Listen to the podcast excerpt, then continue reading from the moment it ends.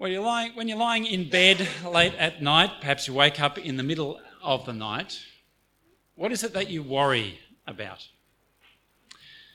Maybe you worry about your work, whether you're going to be able to get everything done on time.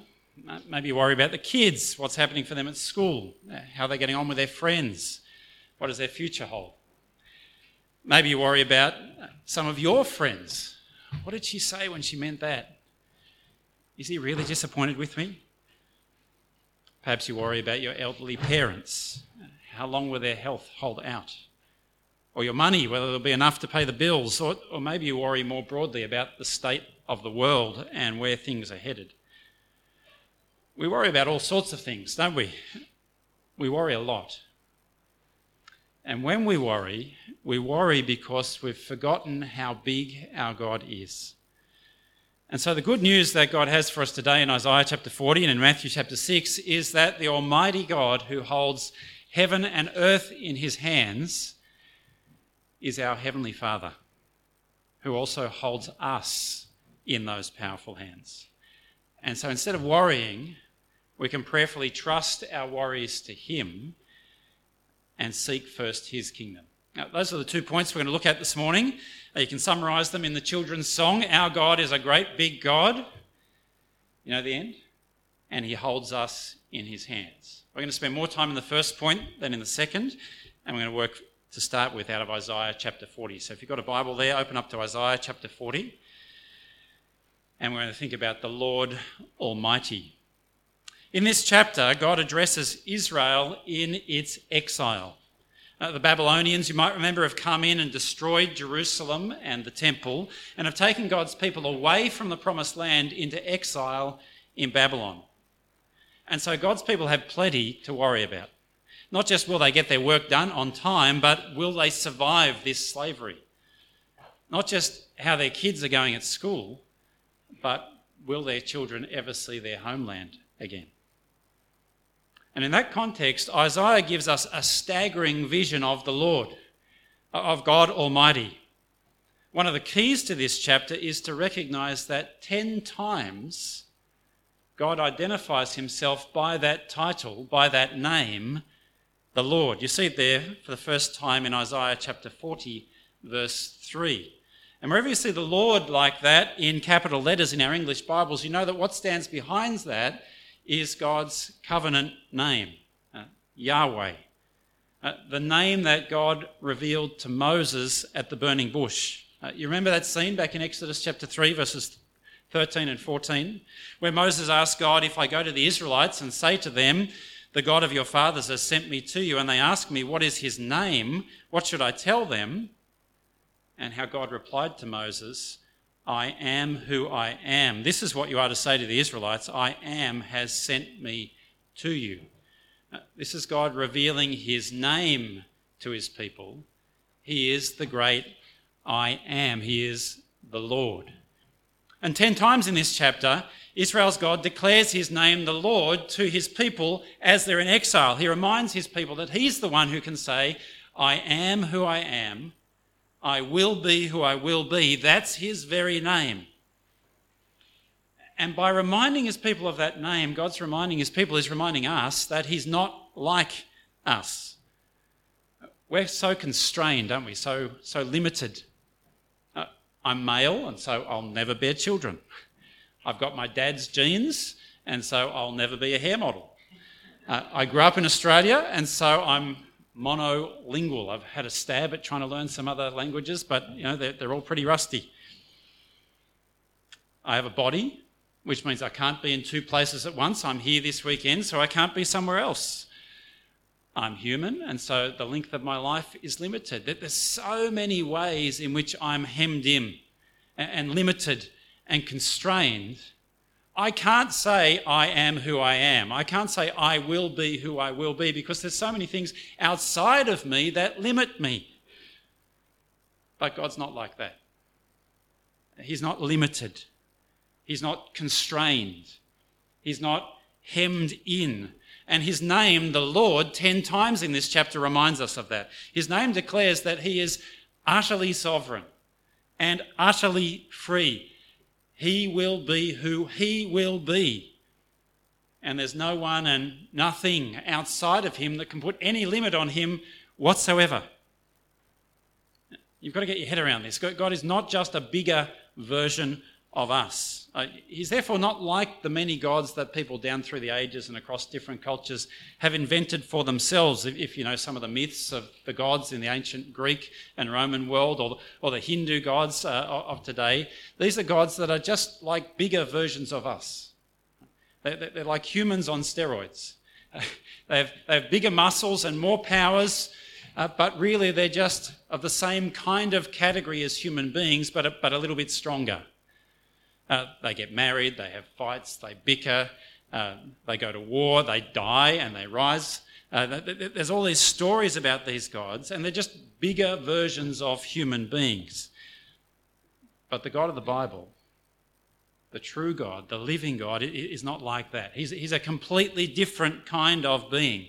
Uh, we're creatures, but He's the creator. We're limited, but He's infinite we're weak, He's the Lord Almighty. And so, all Isaiah does in this chapter is remind God's people of what God's name means. Uh, pick it up in verse 12. Who has measured the waters in the hollow of his hand? He, he's talking here about the Pacific Ocean, the Indian Ocean, the Atlantic, in the hollow of his hand. Who's marked off the heavens with a span? From one end of the heavens to the other within the, in the span of God's hand? Who's enclosed the dust of the earth in a measure? The Sahara, the Gobi Desert, the Simpson Desert. He's got them on his kitchen scales. That's the image Isaiah is giving to us here. Who's weighed the mountains in his scales? The Himalayas, the Andes, the Alps. Uh, who's weighed the hills in a balance? Behold the nations, verse 15. The vast expanse of the continents are like a drop from a bucket before God. They're counted as dust on the scales. He takes up the coastlands like fine dust. All the nations are like nothing before him. They're accounted by him as less than nothing and emptiness. And so you see, here's the point in verse 18 of Isaiah chapter 40 To whom then will you liken God? Or what likeness will you compare to him? He is the Lord He's the God who is who he is and who will be who he will be. There's no one who compares to him. He's the Almighty. And so he's in complete control over the great sweep of history. Look at verse 21. Do you not know? Uh, have you not heard?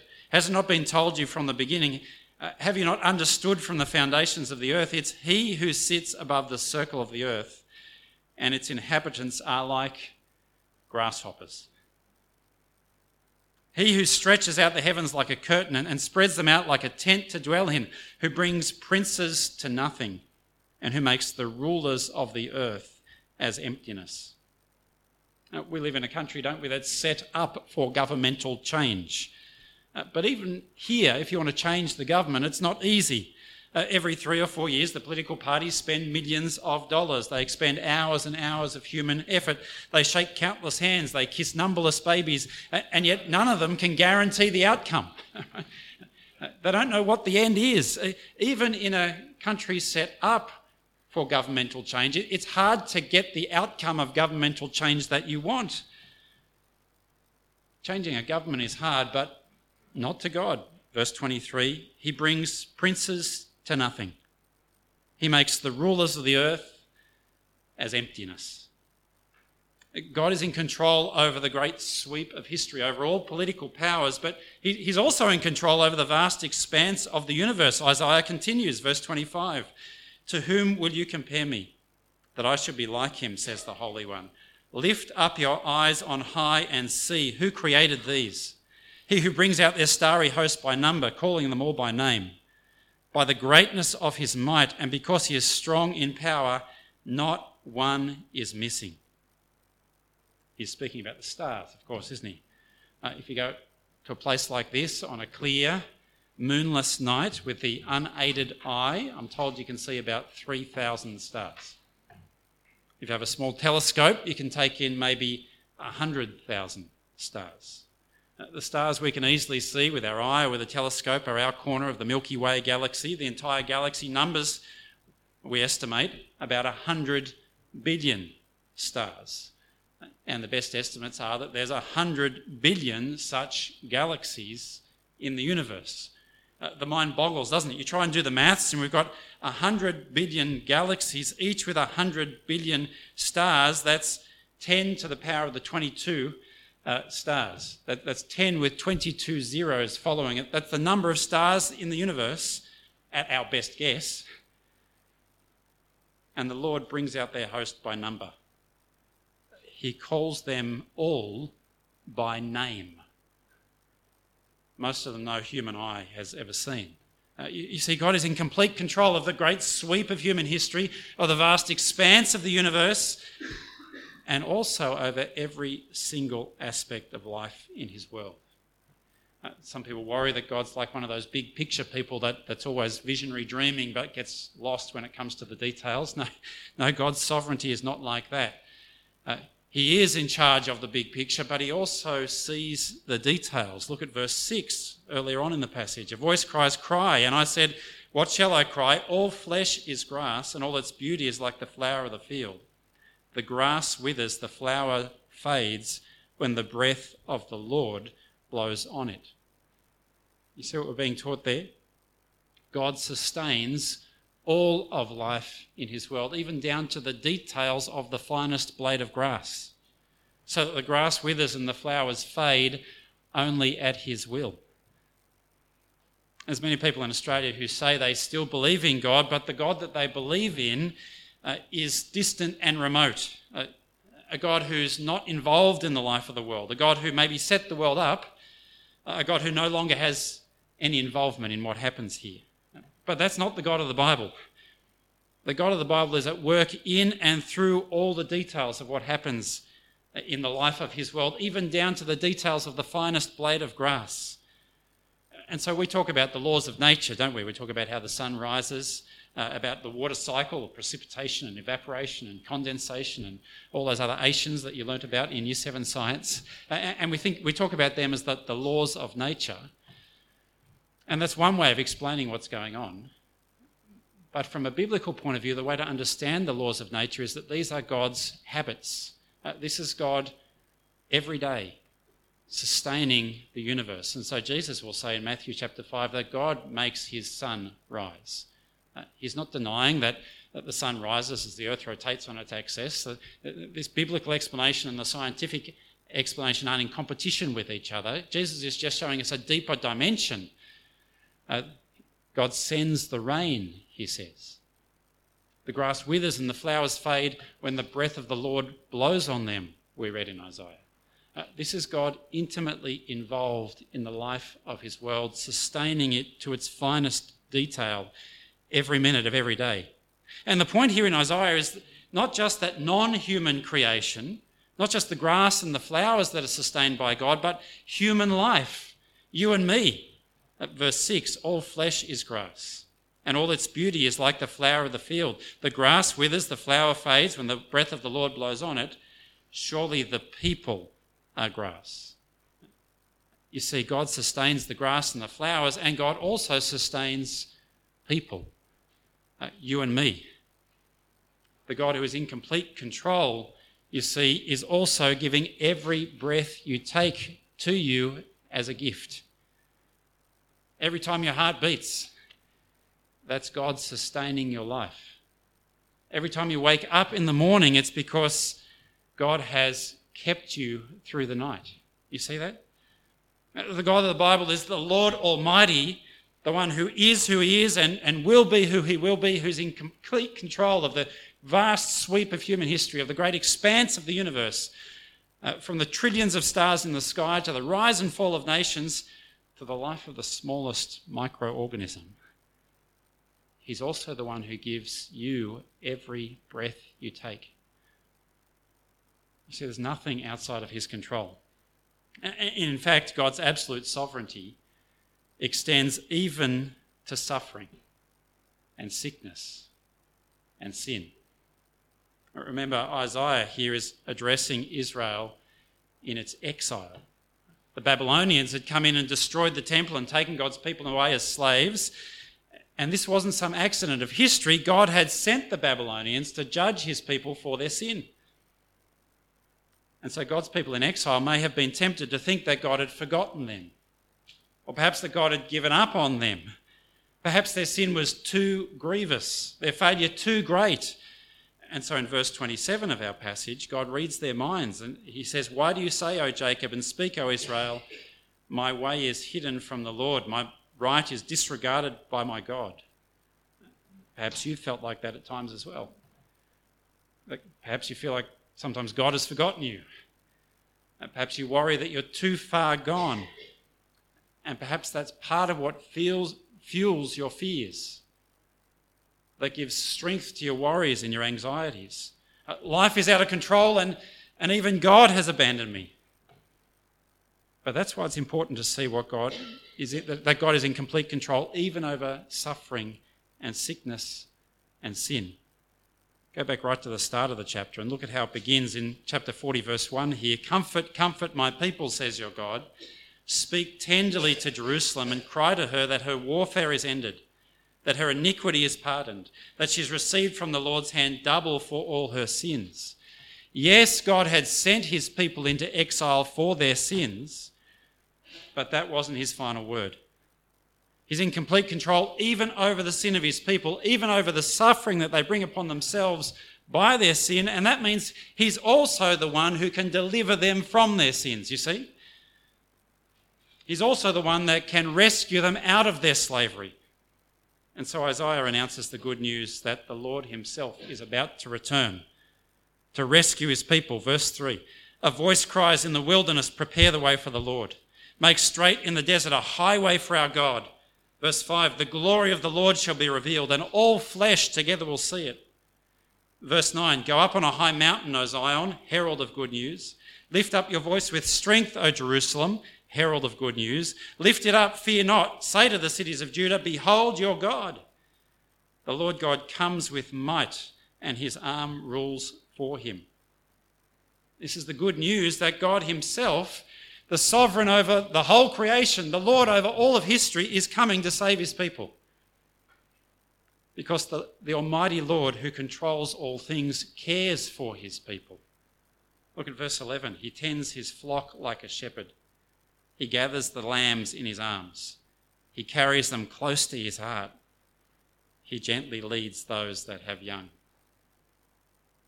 the Lord Almighty is more than able to rescue his people from their sins and their enemies. He's more than able to deliver them from their suffering and all their troubles. He's more than able to meet their needs because he is the Lord Almighty. And so I wonder if we need to reflect about our own anxieties and worries. Is it the case that when we worry, it's because we think that God is not able to overcome whatever obstacle it is that we're worrying about. When we're anxious, is it because we've forgotten just how big our God is, or we've forgotten how much He cares for His people? And so Isaiah tells God's people in exile to wait for Him. Verse 28 Do you not know? Have you not heard? The Lord is the everlasting God, the creator of the ends of the earth. He won't grow tired or weary. His understanding no one can fathom. He gives strength to the weary and increases the power of the weak. Even youths grow tired and weary, and young men stumble and fall, but those who hope in the Lord will renew their strength. They'll soar on wings like eagles. They'll run and not grow weary. They'll walk and not be faint. You see, if we're worrying, it's because we've forgotten either how big our God is, how almighty his power, or we've forgotten how much he cares for his people. And we've failed to wait on him. And what Isaiah declares here, God reveals even more clearly in Jesus, his son. Uh, the good news that the Almighty God, the God who flung the stars into space, the God who rules over history, the God who sets up and overthrows governments, the God who gives life and breath to every creature, who, who rules over sickness and suffering and even over sin, the, the good news that God has come in Jesus to save his people and revealed himself even more fully as our Heavenly Father who loves us and cares for us in our need. And so when we open up the pages of the New Testament, you might want to flick over now to uh, the Gospel of Matthew. We find Jesus appearing and announcing the arrival of the good news that Isaiah prophesied. In Matthew chapter 3, we have the voice of one crying in the wilderness. And we learn that it's the voice of John the Baptist, prophesied in Isaiah chapter 40, now fulfilled in John. And he's preparing the way for the Lord, the Lord Almighty, who's coming to save his people. And we find that the Lord for whom he prepares the way is Jesus. The Lord has come in Jesus. And so when we get to Matthew chapter 6, Jesus tells us what this means for our worries. In fact, he gives us a command of what to do with our worries. And then he tells us how to keep that command. So let's listen first to the command. It's there in Matthew chapter 6, verse 25, if you've got it there. God, the Almighty, is our Heavenly Father. And so, Jesus says, verse 25, do not worry about your life, about what you'll eat or what you'll drink. He says it again do not worry about your body, about what you'll wear. And then again in verse 28, why do you worry about clothes? And then the conclusion in verse 31, so don't worry. And then in verse 34, therefore don't worry about tomorrow. You get the picture? The message here is very simple. The God who is in complete control is your Heavenly Father who loves you, so don't worry. We need to be clear about what this does and doesn't mean because uh, in a room like this, we've got all sorts of different personalities and different proclivities. Uh, perhaps at one end of the spectrum, some of us tend to be laid back, maybe even lazy. And so we might hear Jesus' command, do not worry, as a justification for our laziness. Ah, oh, well, I can sit back and do nothing. uh, but that's not what he's saying. He's not saying don't care. He's not saying don't plan. He's not saying don't act. All through the Bible, we're taught that it's wise to be planned and prepared. Think of Joseph storing up grain when the famine was coming. Think of Proverbs 6, where we're told to go to the ant, to consider its ways and be wise uh, to prepare, uh, to be organised. So, Jesus' command to not worry is not an excuse to be irresponsible. The Bible everywhere commends us to be good stewards of the things that God has trusted us with. At the other end of the spectrum, maybe there's some of us here who tend to overthink things, to worry excessively. Some of us struggle with anxiety. And Jesus is not here saying that it's wrong to seek help from others, including medical help, especially if we struggle with anxiety, as some of us do. But what he is saying to all of us, no matter where we are on that spectrum, is this trust your heavenly Father, who is the Lord Almighty, because he cares for you. And so, do not worry. And so, if we find ourselves worrying, maybe we need to ask ourselves is it because I've shrunk God? Is it because I'm failing to remember how vast His power? Is it because I'm trying to control things myself rather than trusting in Him? And I know I can't control the outcome, and so I'm getting anxious. And what have I done? I've put myself in place of God. Because often that's what's going on when we worry, isn't it? Uh, we, we shrink God or we forget God. We put ourselves in God's place. And then we worry because we know we can't keep it all under control. And we can't produce the outcome that we want. And so Jesus commands us trust your Heavenly Father, the Lord Almighty, and don't worry. How do we learn to do that? Well, right here, Jesus shows us how. He teaches us to remember who we are and to remember who our God is, and so cast our cares on Him. Remember who you are. That's the place to start. Look at verse 27. Jesus says, Who of you by worrying can add a single hour to his span of life?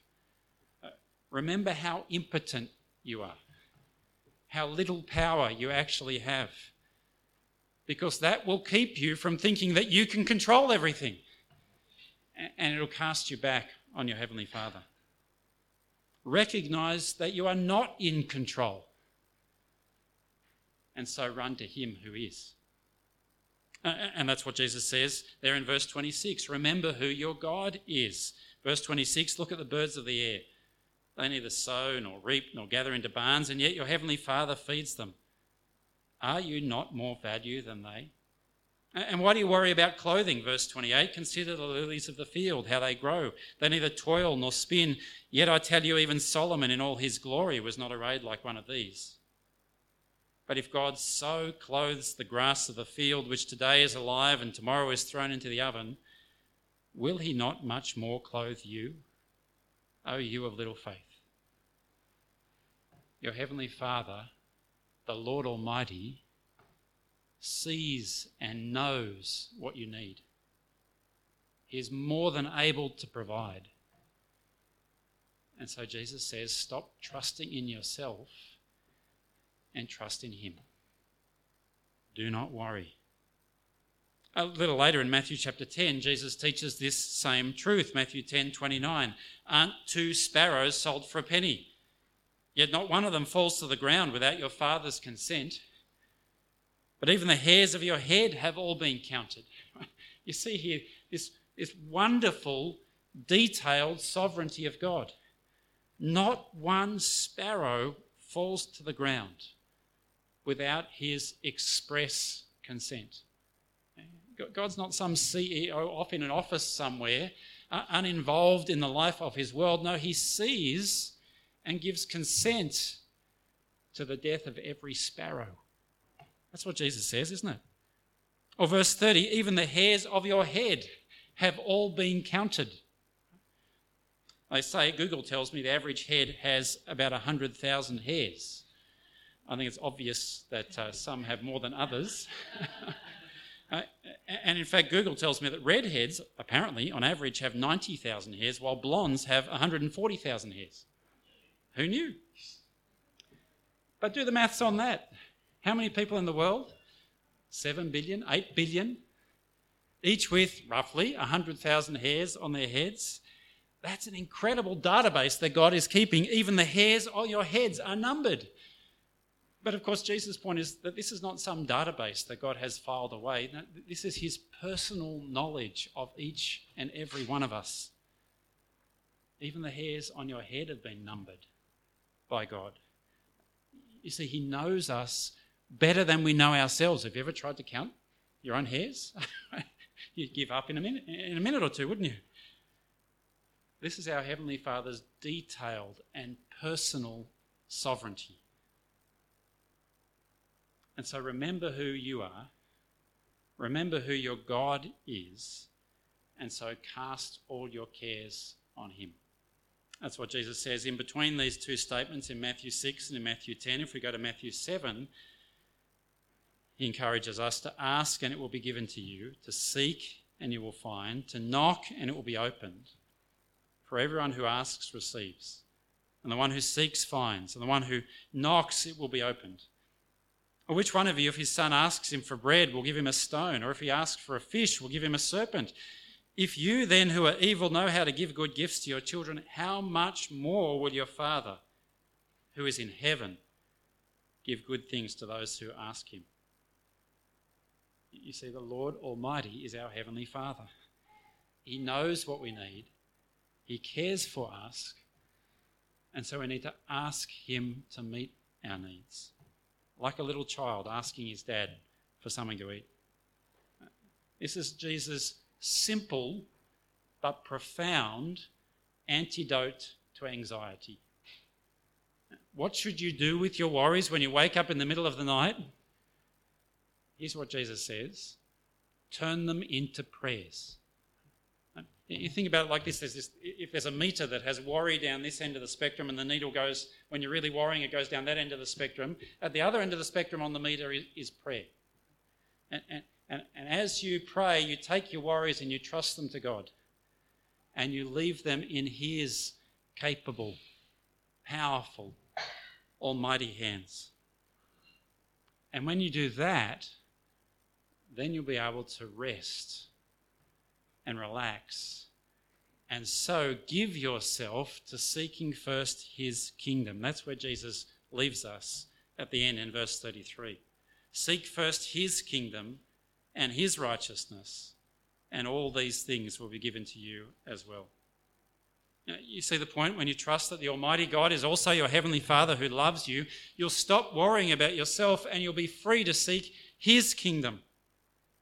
You'll be free to seek what He is doing in every situation, to seek after His righteousness. There was, of course, one man, I'm sure you know his story, who had every reason in the world to be anxious and to fear he had quite literally the weight of the world on his shoulders. But when he faced his darkest hour, he didn't give way to fear. Instead, what did he do? He prayed. He cast all his worries on his heavenly Father. He prayed, Abba, Father, take this cup from me, yet not my will, but yours be done. There's Jesus putting his money where, the mouth, where his mouth is, right? Do not worry. But cast all your cares on him, and so seek first his kingdom. Not my will, but yours be done, he prayed. You see, he knew that life is more important than food, and the body is more important than clothes. So when they stripped him naked and gave him wine vinegar to drink, when they mocked him and spat on him and ultimately crucified him, even then he was able to trust his heavenly Father, to seek his Father's kingdom to not worry, to not give way to fear, but to entrust himself to the Lord Almighty. You see, Jesus is our model in all of this. He shows us the way. But of course, He's also more than our model. He's also our hope. He's also the one who shows us that when we put our trust in God and seek first His kingdom, God will care for His people. Because you know how the story ends, don't you? how his heavenly Father raised him from the dead and brought him back to life. Even through death, he could trust God. And so God proved that even all the sins of all the world, which Jesus took to the cross, not even they were more powerful than the Lord Almighty. That even the deepest suffering of the darkest day, not even that was outside the Lord Almighty's control. So, what are you worried about? We believe in God, the Father Almighty. Amen? So, let's learn to take our worries to Him. I'm going to pray. Heavenly Father, we thank you for this wonderful truth that you who made heaven and earth, that you who hold the universe in your hands, have also become our Father through your Son, our Lord Jesus. And so, Lord, we pray that you would forgive us for the times when we take control for ourselves and so worry. We pray that instead you'd help us to take our worries to you, to entrust them into your powerful hands, and so to seek first your kingdom. And we pray it in Jesus' mighty name. Amen.